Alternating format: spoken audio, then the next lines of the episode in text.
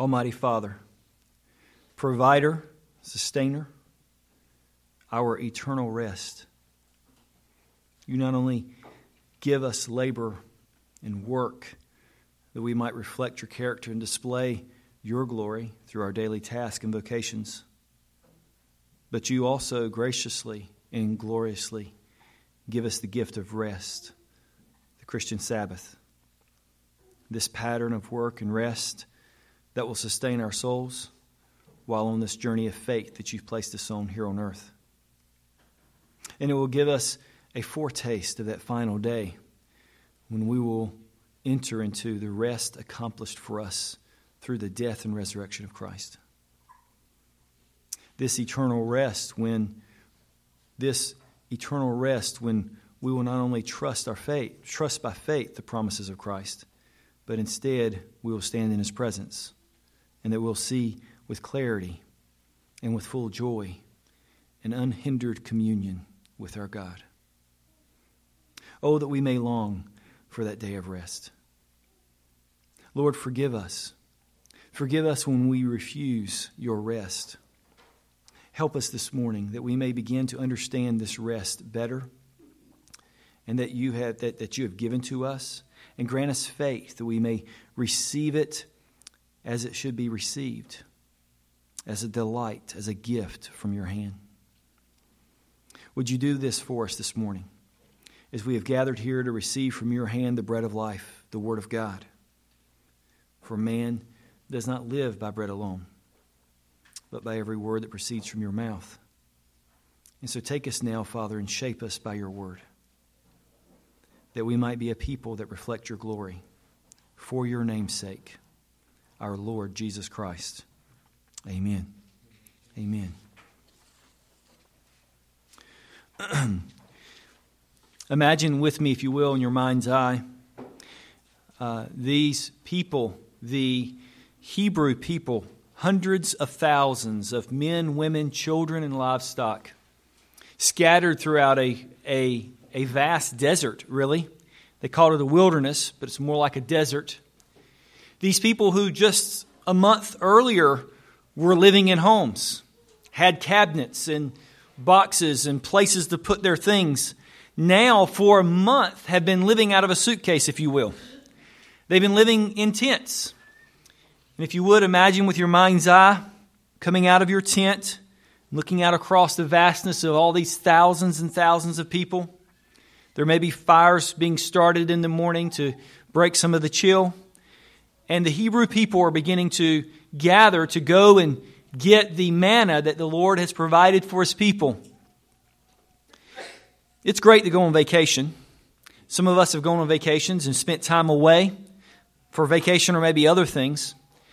But sometimes when we have to stay a little longer than maybe just a week, or maybe it's a, a few weeks, or maybe a month that you're away, um, it, it's great and novel at the beginning. You're living out of a suitcase, you're running and doing all kinds of things. But near the end of that vacation, you're just ready to get back home and put your clothes back in a drawer and have a place for all the things that you have instead of kind of having everything in a box that you have to shuffle through in order to get. These people are a, a month into, God's people here in the book of Hebrews are a month into this time out in the wilderness away from their established places that they lived in Egypt for so many years. Now they're in tents and they're wandering. They uproot every so often and go from one place to the next. The novelty has begun to wear off.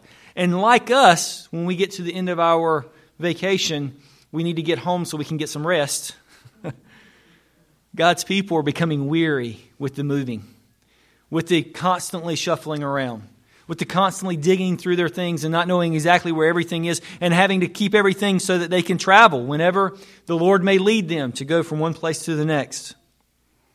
This morning, we're going to be talking about a topic that is very uncommon to the world and, and sadly not very common to the church today. We're going to be talking about this topic of the Sabbath.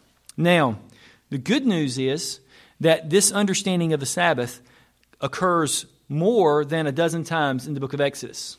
And so we're going to be addressing this topic of the Sabbath in various texts throughout our study in the book of Exodus.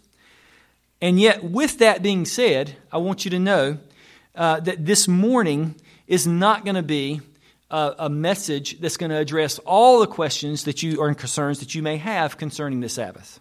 And so I would encourage you this morning that as we're looking at our text, there are things that I had to just simply say, I can't deal with those issues this time. I'll have to hit them as we get down the road and look at other passages concerning the Sabbath. I had to, I had to kind of throw a, a circle around what the text was saying and stick to that. So, um, if you will, allow me um, as we look at the book of Exodus to introduce you to this understanding of the Sabbath, which I believe is what's taking place in this passage this morning. And this is why.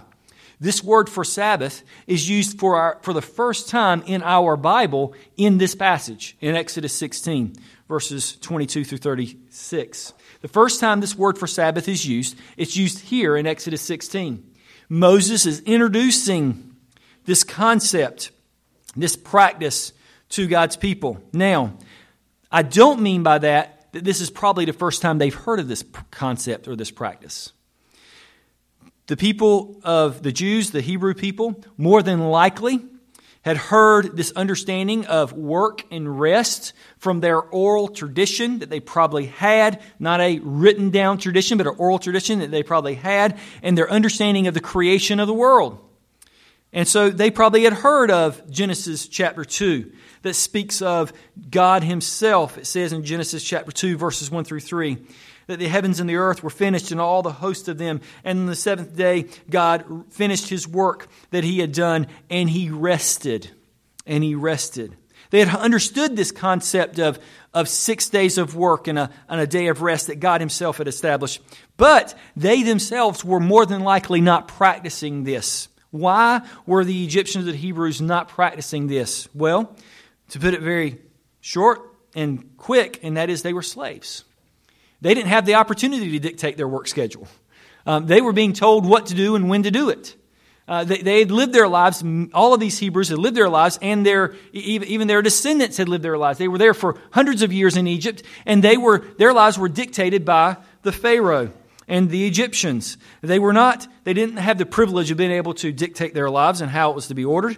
And so they more than likely, even though they may have known about this understanding of six days of work and a day of rest, they were not practicing it simply because they did not have the privilege of being able to order their days. Now, the reason they would have known this was because of the Genesis 2 passage and the fact that as Moses was beginning to explain this understanding of creation, they understand that their God, this one who is the Lord, is the one who did this himself. Also, I want you to understand that as God is doing this in this passage, as, as we're looking at this in this passage, we find that the Lord is doing something particular, and we need to constantly remind ourselves of this. The people of God in our passage are trying to figure out who this Lord is and why is it that they need to obey him. Uh, they're, they're trying to figure out is, is who is this Lord? What, what, are, what are the things that, that, that characterize this Lord who has delivered us out of Egypt and why should we obey him? Pharaoh asked the question, Who is the Lord that I should obey his voice? Now the Lord is helping his people understand who he is and why they should obey his voice.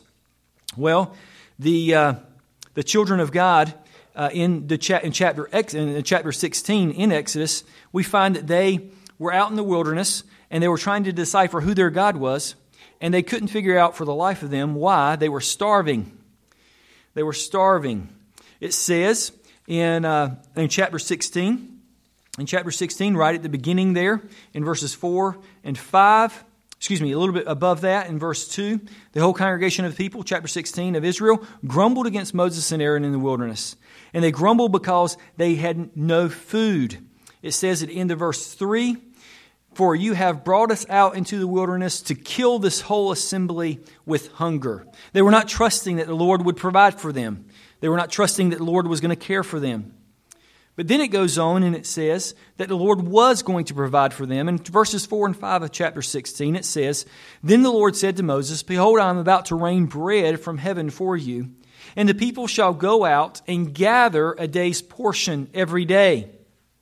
And so the Lord says, I'm going to do this. I'm going to provide bread for these people, and I'm going to care for them and they're grumbling.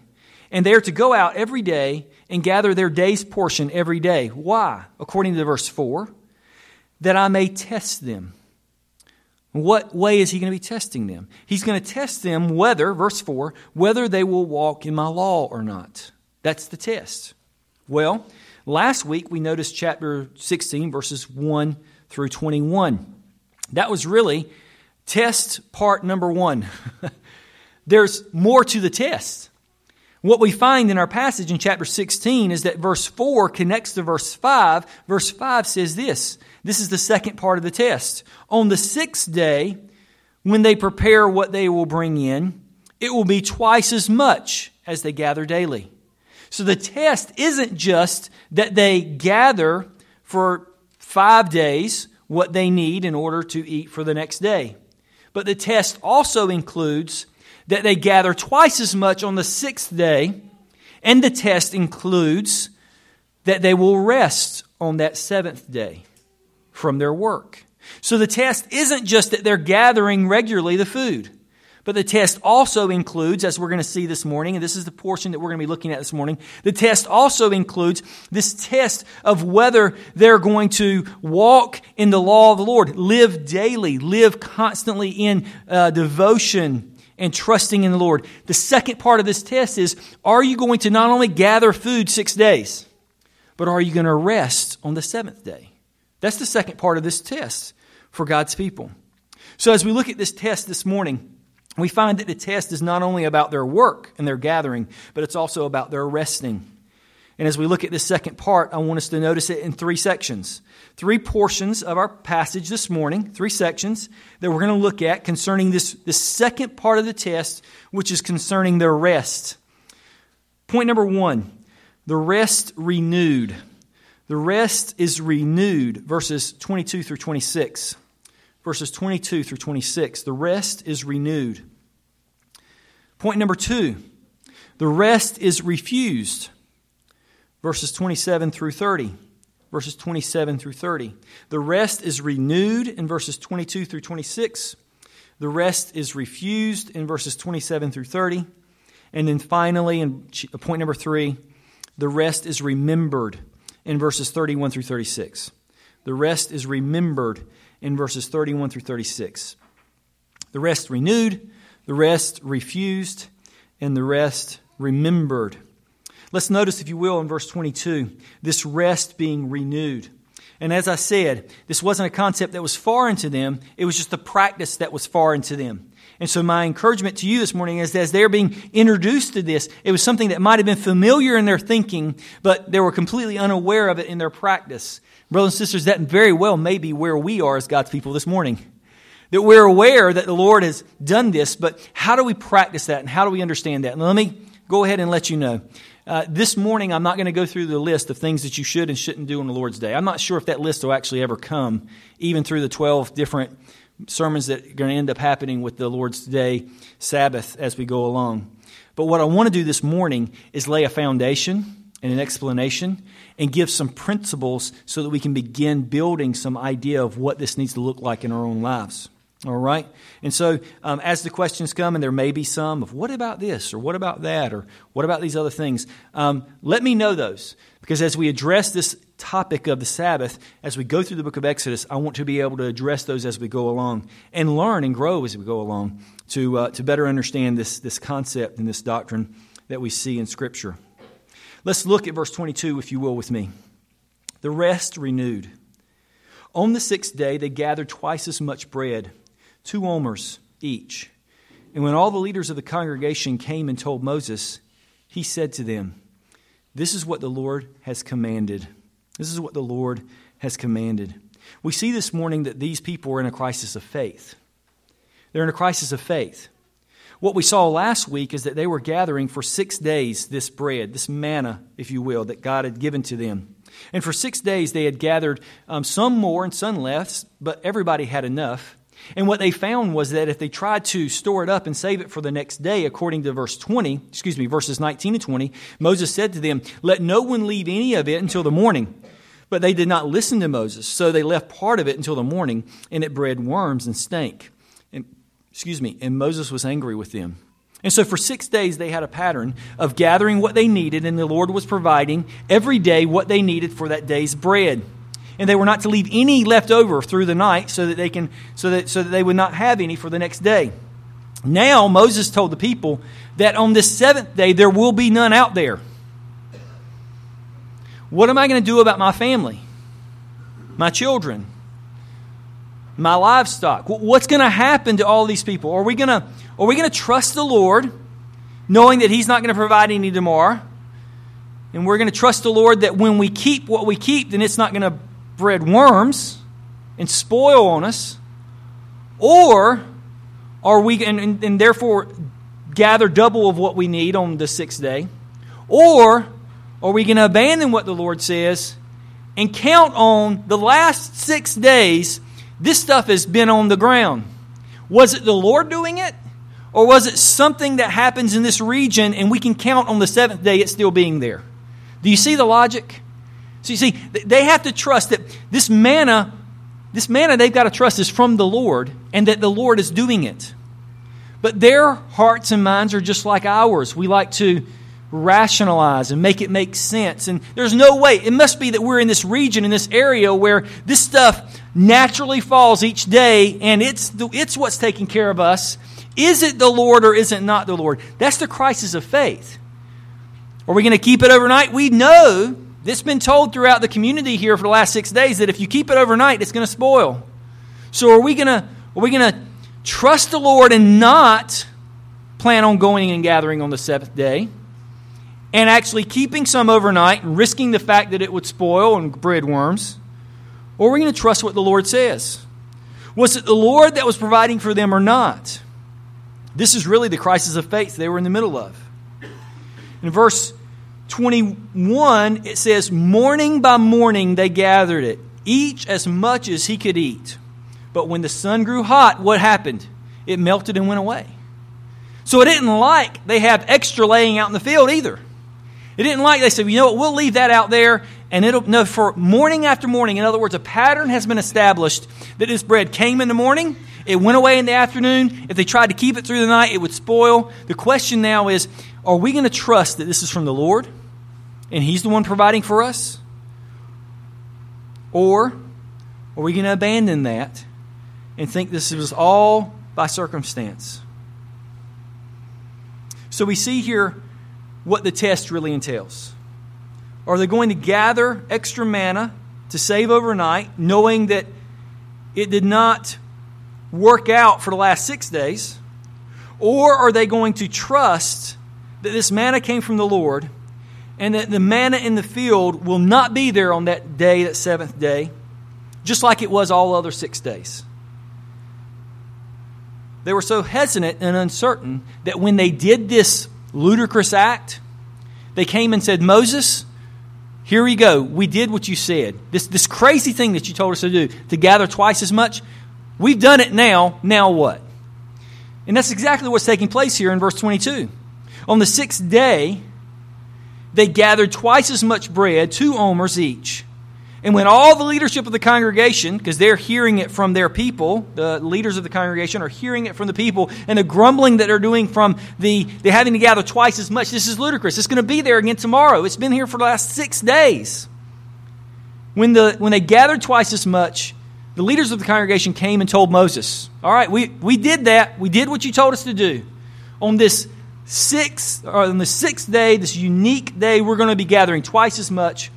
Verse 23 He, Moses, said to them, and what the Lord's doing here, as Moses is speaking through him, is Moses is giving the people an encouragement, a comfort that this is indeed what God wanted, and it's not an afterthought. What the Lord is doing is He's underscoring for them why it's important for them to do this gathering the double portion on the sixth day. And so we see here in verse 23 the reason underscored of why they should do this. Well, primarily it's because they should be walking in obedience to the Lord and to the law of the Lord. But it says here in verse 22, excuse me, uh, verse 23, first it says, This is what the Lord has commanded. This is what the Lord has commanded. Tomorrow is a day of solemn rest, a holy Sabbath to the Lord. And so what we see here is that what Moses is telling the people is that this is a commandment of the Lord.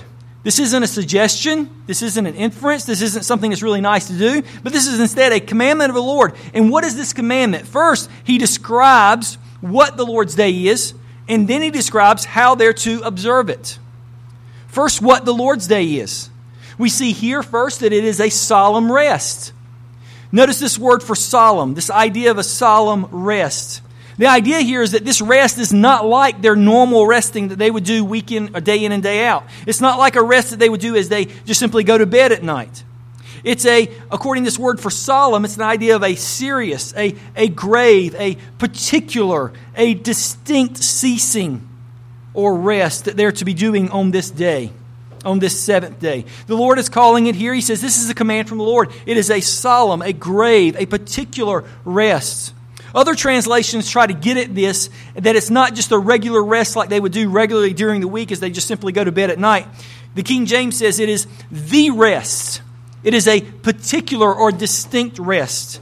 New American Standard says it is a Sabbath observance. Tries to be very particular there.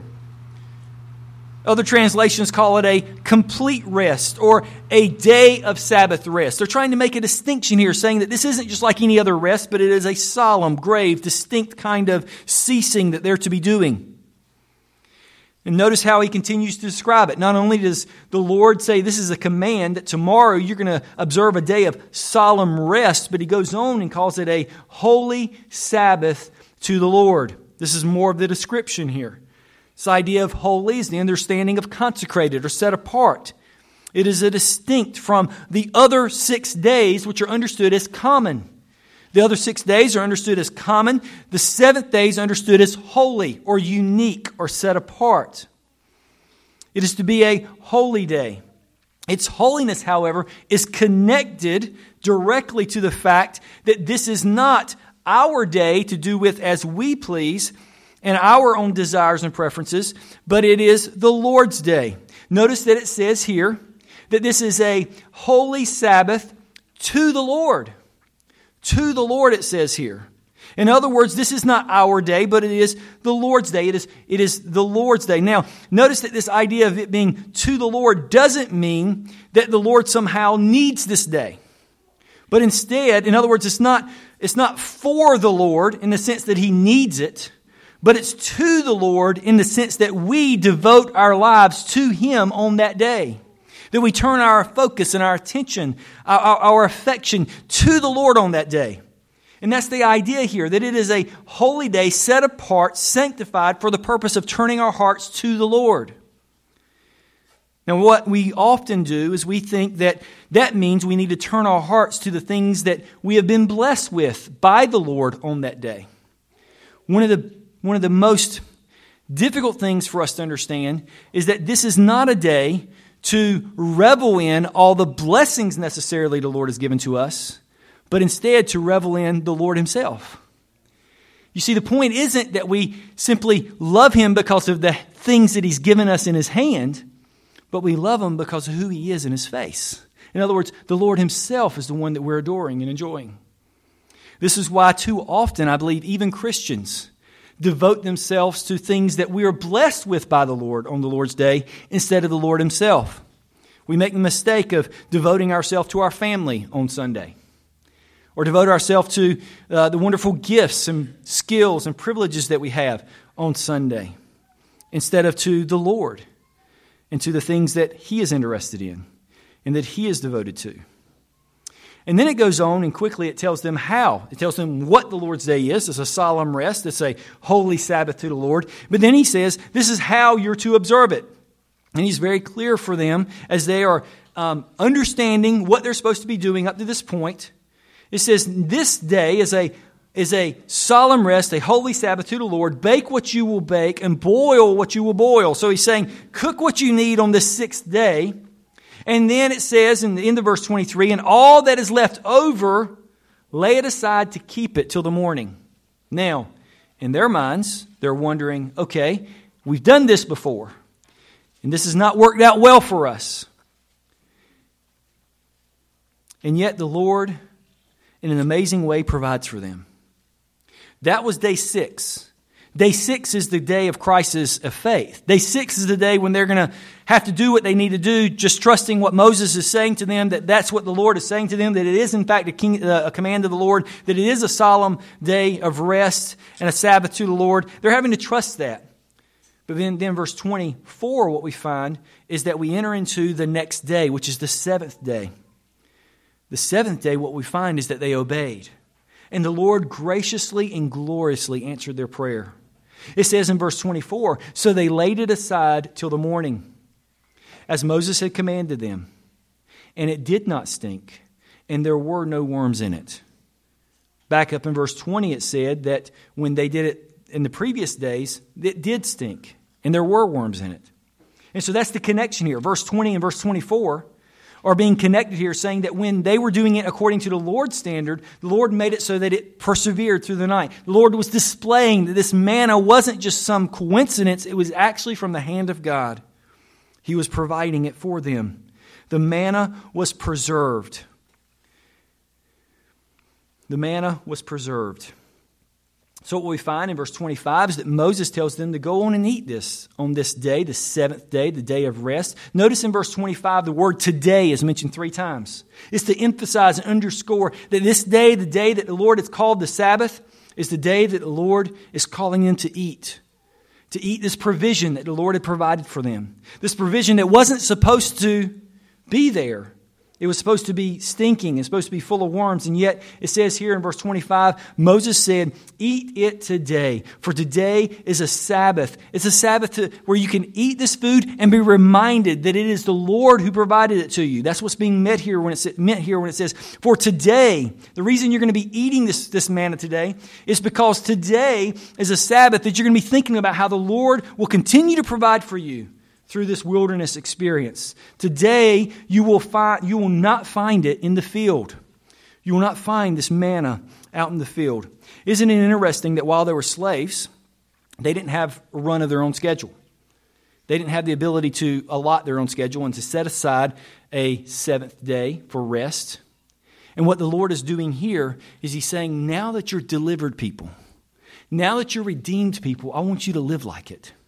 And one of the ways you live like it is by setting aside this day and devoting it to me and thinking about how I am going to care for you and provide for you all along the way. It's a day that you remember I'm delivered. I have now an opportunity to set a schedule that is the Lord's. And this Lord isn't like the, the, the Pharaoh who constantly wanted more bricks, less straw. But instead, we have a Lord who says, I want to give you six days where you work and a seventh day that you rest. They never received that from Pharaoh. They never received that in their slavery. And we will not either. We, we act and we live like unredeemed slaves. When we live our days day in and day out, each and every one, with no regard for the things of the Lord. This day, the Lord's Day, which we have now as Sunday, and we're going to talk about that in another sermon sometime later. But this day that we have, the Lord's Day, is a day when we pause and acknowledge that it is the Lord who has given us all things and that He has provided for us. This is not a day for our preference and our desires. It's a day for the Lord to be lauded and to be declared as glorious and sufficient to meet all of our needs.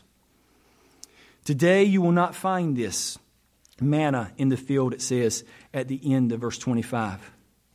And then again in verse 26, it underscores the clarity and the simplicity of this command. This command is not difficult. This command is not something that's really complex. How do we do it? In fact, it's amazing to me how, how confusing it has become in the church today of what are we supposed to do about the Sabbath and the various views all over the place on what exactly it needs to be. And there's all kinds of different ideas and thinking on this um, that you can read and see throughout the history of the church and with different variances. This is what God was calling his people to do. Verse 26, notice how simple it is. Six days you shall gather it, but on the seventh day, which is the Sabbath, there will be none. And that's how you're to live. That's how you're to live each day dependent on the Lord, trusting in Him, seeking His face. And then on the seventh day, knowing that the Lord will provide. Let's move now from the rest renewed, as Moses was describing to them what the seventh day was supposed to be, the Sabbath was supposed to be, to now a rest refused. A rest refused. Verses 27 through 30 we find in verse 27 that they actually refused this simple pattern, this gracious and glorious pattern that the Lord had given his people to work and rest. This was a gift that the Lord had given to them. And yet, in verse 27, it says, On the seventh day, which is the day that they were supposed to be eating and enjoying the Lord and committing and devoting themselves to the Lord, it says, On the seventh day, some of the people went out to gather, but they found none. They found no manna. So the Lord speaks to this refusal to obey by some of the people that disobeyed. And he encourages them to be faithful by this speaking into it. So in verse 27, we see that some disobeyed and refused to, to obey, but instead went out and gathered and looked for manna, and they, they found none. Verse 28, the Lord speaks to Moses and tells Moses to speak to the people and to encourage them toward faithfulness. And we see three different things that the Lord is encouraging them in. Notice with you, if you will, in verses 28 and 29. It says first in verse 28, and the Lord said to Moses, after their refusal and their desire to go out and actually gather when they were told not to, Verse 28, it says this How long will you refuse to keep my commandments and my laws? You see, they're failing the test. They're failing the test of whether they're going to walk with the Lord in his laws and in his ways. The point here in this portion that the Lord is commending is this is that this was not some idea that the Lord had developed a few days ago. This was not a suggestion that the Lord had for his people and see see how this will work out for you. This is the Lord's command. It is rooted in his laws, and we're going to see that it actually appears again as the fourth commandment in the, in the Decalogue or the Ten Commandments, and we're going to look at it more carefully there in way of this particular aspect of it. But this was not something that the Lord had come up with in way of a plan. The Lord was telling his people to do this because they were to reflect who? They were to, to reflect him. And he was trying to display to them who he was. And who is this God? Genesis chapter 2 verses 1 and 2. He's a God who created all things in six days and rested on the Sabbath. He rested on that seventh day. And so, as his people were to display who they were in this wilderness, as they were to display who he was throughout the rest of their generations, they were to do that by this very pattern in their lives, displaying who God is. So the idea here isn't just that the Lord said, you know what, this is a great idea, let's do this, this will be helpful. No, the whole point is this, is that this command is rooted in the very character of who God is. And they were to be reflecting God's character by doing this. It's not just some helpful advice in way of living. So, the first thing that the Lord says to encourage them away from this refusing to go out, or this refusing the, the, the, Sabbath and, and deciding to go out on the seventh day, the first thing He encourages them with is this is that it's not a suggestion, it's a command from the Lord that He has given to us, that He's given to His people. He says, He says in verse, uh, verse, uh, got to find it. So they laid it aside till morning. And Moses commanded them, and it did not stink. Goes on, verse 27, 28. And the Lord said, How long will you refuse to keep my commandment and my laws? That's the first thing. That's the first thing he was encouraging them with, is this commandment. And then, secondly, he was encouraging them with this idea, and it is this. He wanted them to see that it was a gift from his hand. Notice in verse 29. Verse 29, he's, he's wanting to say, he says, I want you to get this. This, is never was, this never was supposed to be a burden to you. This was never supposed to be uh, uh, an edict handed down from a Pharaoh like God demanding that you make more bricks with less straw. You're thinking all wrongly about this, is what he's saying. And that's why it says in verse 29 see. In other words, the Lord's saying, I want you to see, I want you to understand, I want you to recognize. What does He want them to recognize and see?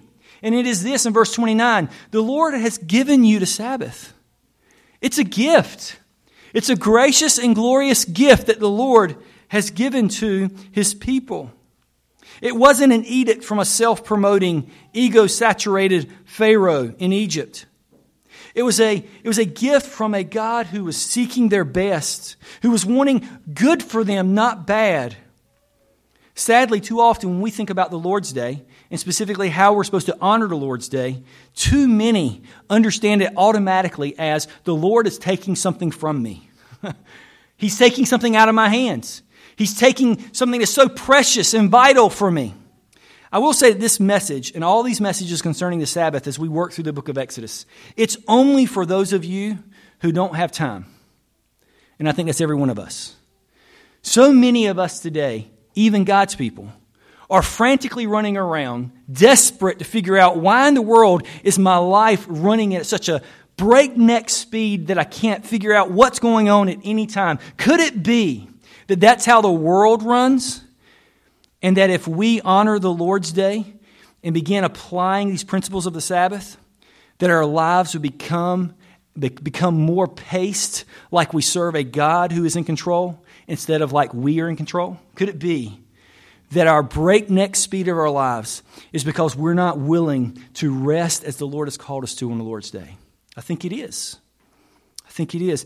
Brothers and sisters, I want you to see that this day, the Lord's Day, the Sabbath, is a gracious gift that's supposed to be a delight for God's people. It's supposed to remind us that the Lord is good and He wants what's good for us. He's not just pounding us and saying, Here's another thing that I demand from you. God's people have been necessarily has been had to be reminded of this throughout history. In the book of Isaiah, in the book of Isaiah, God's people were being drug off um, into slavery and captivity, and the Lord is calling them to continue in this, in this, this Sabbath. And he says in Isaiah 58, he says this If you turn back your foot from the Sabbath and from doing your pleasure on my holy day, and call the Sabbath, instead of doing your pleasure on this holy day, instead call the Sabbath a delight and a holy day of the Lord, honorable. If you honor it, not going your own ways, or seeking your own pleasure, or talking idly, then you shall take delight in the Lord. Do you hear that? Do you, are you delighting in the Lord as God has called you to? Remember last week when I was calling you to, to, to make much of Christ and to stir your heart to, to have an affection for the things of the Lord? Could it be that there's no way an affection for the Lord could, could get in edgewise because of all the other stuff you have crowded in your life? Could it be, you, we all know that we can't be efficient with loving those who we love. I can't hit it hard um, one day every two months and say, you know what, I'm going to love the people that are in my life and I'm going to hit it hard that one day every two months. And then I don't have to do it anymore any, the, rest of the, the rest of the time, right? We, that's not how it works. Some of you husbands need to learn that more. It takes a regular, constant watering the soul. And could it be that our delighting in the Lord is because we're not regularly, constantly delighting in the Lord? Taking a day to set aside and say, what would it take for me to begin stirring the things of the Lord in my own heart and fostering these things? It's not so much, brothers and sisters, the Lord's Day is not so much about what, we're not, what we are doing on the Lord's Day. It's about what we're not doing. You know, so many people take the Lord's Day and say it's about not doing this, not doing this, not doing this, not doing this, and you can't do all these other things. And the fact, the point is, is that you're, you're giving yourself to the Lord and to stirring up a delight for the things of the Lord. The Lord was not forcing them to work. He was not calling them to work harder. He was calling them to a solemn rest, to a Sabbath. He was not calling them to starve. But instead, he was giving them food. Look what it says in verse 29. It says, Look, see, the Lord has given you the Sabbath. Therefore, on the sixth day, he gives you bread for two days. He's not saying, I want you to go on that seventh day, and I want you to go without food and just be earnest and know that you're going to love the Lord even though you don't have food. No. He's saying, I'm going to provide for you what you need on that day so that you can turn your heart to me. He's going to provide for them. Finally, I want you to see that he was encouraging them not, in, not only in the sense that he said, This is a command, not only in the sense that he said, This is a, a gift that I'm giving to you. This is what the Lord is giving to you as a delight. But finally, I want you to see, excuse me, see at the end of verse 29 remain each of you in his place. Let no one go out of his place on the seventh day. The Sabbath command is not make more bricks, work harder it is to rest. What we find in the fourth commandment, as we get to the Ten Commandments, is that that commandment has just as much to do with work, six days, as it does with rest on the seventh day. What we find here in our passage in verse 29 is that the Lord is saying, I'm not calling you to do more. I'm calling you to remain in your home and to eat the provision that I provided for you. Let no one go out of his place on that seventh day to remain there and to rest in the provision that the Lord has provided. We too often refuse the gracious gift and the pattern that the Lord has given us in work and rest. We often, as well as the church too often, point to Jesus as the example of refusing that rest. You've probably heard the the idea that Jesus was constantly confronting the Pharisees, and what was the most often offense that the Pharisees gave to Jesus? Well, you're doing this on the Lord's day. You're healing and you're eating and you're doing all these other things. we find that very thing in Mark chapter 2. Mark chapter 2 that Tyler read for us this morning at the end.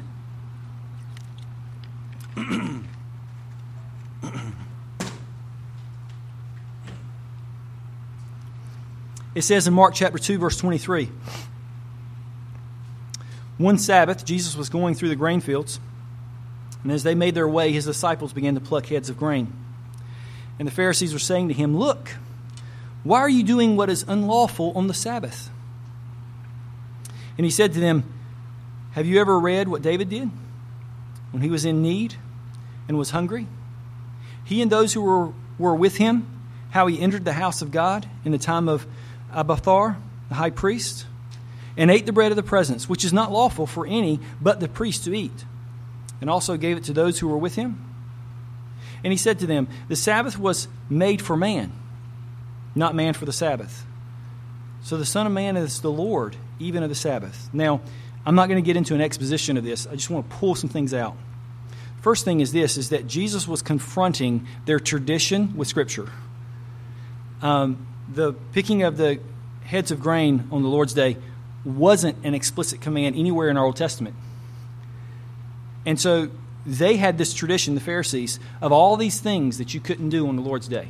You can't carry a orange more than 10 paces on the Lord's day. So you know what? They cut it in half. Now we can carry it anywhere we want. They had incredible laws and traditions that they had formed and what Jesus was doing was he, he was confronting, he wasn't, he wasn't negating, he never, Jesus never eradicated the Sabbath. He never says in any of the New Testament passages that, okay, the Sabbath is no longer valid. He doesn't abolish it, as it says in Matthew chapter 6. The Lord says, Jesus says, I haven't come to abolish the law. What does he come to do? Fulfill the law. But instead, what he does is he, he corrects the Pharisees with Scripture when they're wrong understanding of tradition. We have that same problem today concerning the Sabbath. We have traditions that have come into place, and we think that if we're not pumping gas on Sunday, then we've, we've done it. That's it. We've got it. Right? We need to understand that there's something behind the practices that's more important than the practices. Does that make sense? In other words, the practices are important, but only if they're rooted in the principles that are in the scriptures. So Jesus was eradicating their traditions for the purpose of the scriptures. The next thing the Lord does, as we see this, was that he was communicating to them that it was an intended gift. That's exactly what he means at the end of the passage in Mark uh, chapter 2 when he says, The Sabbath was made for man. In other words, it's for you. He's saying the same thing that it says in Exodus. This, this is a gift for you. If you're using it to beat everybody up, which is what the Pharisees were doing, then you're not using the Sabbath in the right way. If you're saying, well, you need to be doing this and you need to be doing that, and you need to make, if you're doing that, then now you've automatically stopped using the Sabbath in the correct and right way.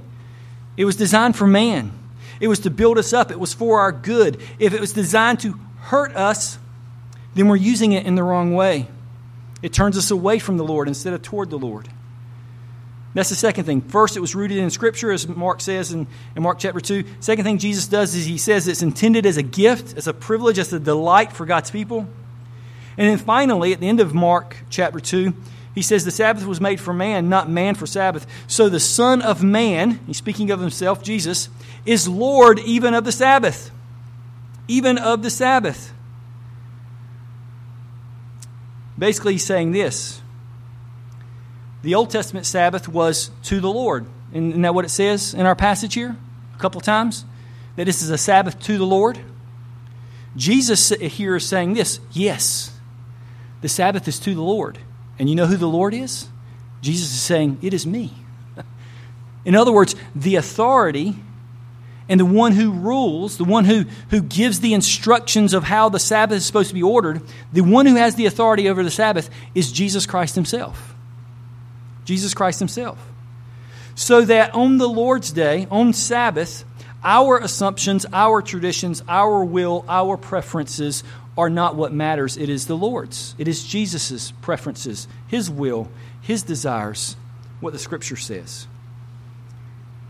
Brothers and sisters, I want to call you to resist the refusing of the Lord's day, rest. And as verse 30 says, so the people rested on the seventh day. Would you rest on the Lord's day? Would you find that rest as one who is Christ Himself, the authority of that rest, given to us as a gift rooted in the Scriptures and not in tradition. Finally, I want us to look at the rest remembered, a rest that is remembered. This is going to be a quick point that I want us to notice it. In verses 31 through 36, this rest is not just for God's people in the wilderness, but it's also for God's people throughout all generations, it says. This rest was to be remembered. In what way? Well, first, what the stuff was was to be remembered. Verse 31 says, Now the house of Israel called its name, this bread, manna. Now, it wasn't just stale, nasty wafers. The Lord is good in what He provided. It was like coriander seed, white, and the taste of it was like wafers made with honey. Now, this was a day before you could go to Publix and buy a jar of honey. This was a day when, when you found honey, it was hard to find. They didn't have big factories and stuff to make, be able to make a lot of this stuff and hand it out to any and everybody. To find honey was a find during this day. And it wasn't something that they could just kind of make for themselves. They were wandering. It says here that the, the manna that the Lord had given to him, the point here is this, is they were to remember it not as stale, nasty stuff that they grumbled over. Because eventually they're going to grumble over the fact that all they have is manna to eat. But instead, it was good. It was a wonderful gift from the Lord. They're to remember it as that. And then Moses says in verse 32 This is what the Lord has commanded. Let an omer of it be kept throughout your generations. Why? So that they may see the bread with which I fed you in the wilderness. In other words, I want them to, throughout the generations, to know that the Lord has provided for them this good and, and wonderfully tasteful substance. He provided it for them. And he says, in the wilderness, when they couldn't provide, it for, provide for it themselves.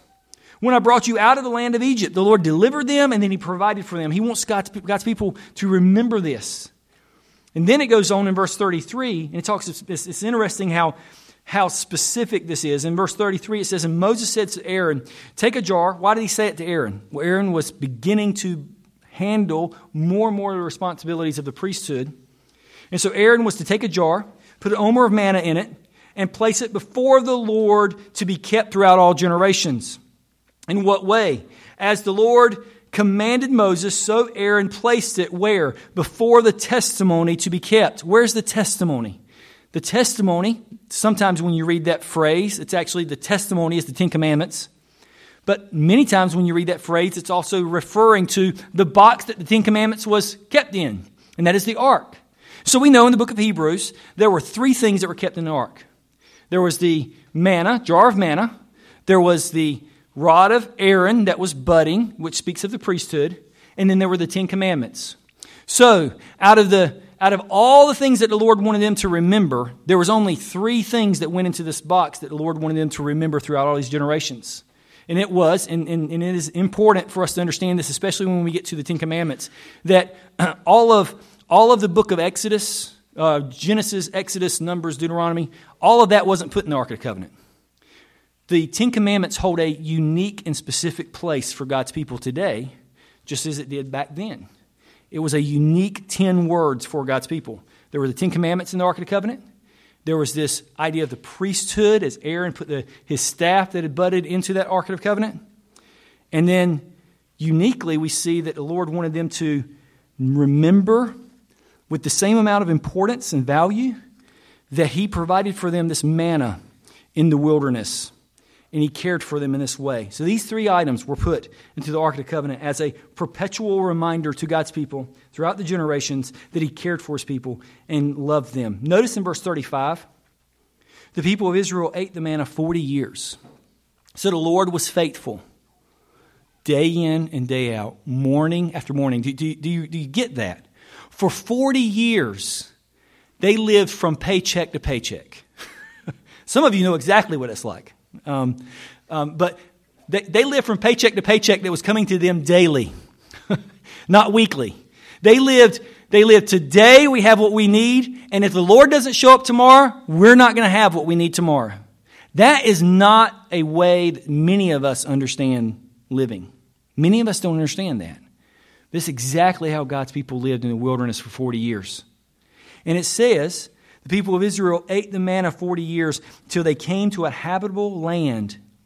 You know that speaks of? That speaks of the fact that these people were nomads. They were refugees. They were wandering around in this desert place. Note to that is this they couldn't grow crops. They wouldn't, they wouldn't be able to stay there long enough for them to come up. They couldn't, they couldn't do what needed to be done in order to sustain themselves like they were in Egypt or like they would in Canaan. They were wandering around. And every place they went, they needed food. And it couldn't be something that they can do for themselves. Why? Because they were in an uninhabitable place. And for 40 years, it says, they ate manna till they came to the border of the land of Canaan. The Lord was caring for his people when his people couldn't care for themselves. It should prompt us to, to be reminded often how our Lord has so faithfully provided for us. And as we consider this, we're all aware that this provision was not because we were so diligent and so productive and so industrious in our own hearts, but instead, throughout the years, the Lord has faithfully provided for us, even when we were unable to provide for ourselves. So, in closing, I want to mention just a couple of things. First is this all of us are in different places in way of our understanding of the Lord's Day. I didn't grow up in church, and then when I did begin attending church as a teenager, um, and really most of the churches I ever went to, um, never had any understanding of the Lord's Day being honored in any particular way. And so um, your pastor is growing in this as well. Um, my encouragement to you is to pray and seek the Lord and seek the scriptures concerning this. It's concerning how the Lord wants us to move forward in this. Um, none of us have arrived because we have a bigger list of things we don't do on Sunday. Okay? That's not what we're after. My encouragement to you is this take the Lord's day and ask the question how can I begin delighting myself in Him? And let me commit Sunday, because every other day is crazy. Let me commit Sunday to do that. Okay? Um, some of the ways that Shane Waters, had, now don't think this is a practice that is for everybody, okay? I'm, I'm, I'm encouraging you with the practices, understanding that the principle is lying under this. Some of the practices that I try to do is that I try to shut myself off from um, the constant bombardment of the world on me. Things like Facebook, social media, the news, what's happening around the world. Um, that may be good for us to know six days a week and to pray about. But on the Lord's Day, could it be that the Lord can handle the world and all that's in it on that day and all of your friends and all of their likes and posts and stuff. Maybe, maybe it's good for us to pull away from that to say, I want to delight in the Lord. Another thing that I would encourage you to do is that if you have a family, um, the point of, of the Lord's Day is not your family. We need to understand that. But there is a sense where you, as a dad specifically, need to be fostering this in your family and teaching your family how to honor the Lord's Day. Um, one of my favorite things to do on the Lord's Day is take a long walk. Um, you haven't had time to do that lately because you're so crazy trying to handle your life and deal with everything under the sun. And if you have a family, take a long walk with your family. And, and, and, and notice the, the, the bushes and the twigs and the birds and the flowers. Slow down and rest in all that the Lord has displayed before you. Then there's all kinds of things that we can talk about and we have all kinds of, but my encouragement to you is to be, I'm calling you to the gift that God has given to us. Don't, don't fight against it and say, well, I can't watch this and I don't like that and I want to do. But wait a minute. Let's, let's begin delighting in the Lord. And I promise you this we, we have a, it, think, about, think about this. Our hearts are wired for this rest. Think about the entertainment industry alone and all the money that's funneled into it. Add to that all the theme parks that are in the world, amusement parks. Add to that all the hobbies that people put their money into. All of those things are primarily for the purpose of them relaxing and enjoying themselves and kind of kicking back and not having to work so hard all the time, right? That's a huge industry. Why? Because we're hardwired to find our rest. And we're not doing it.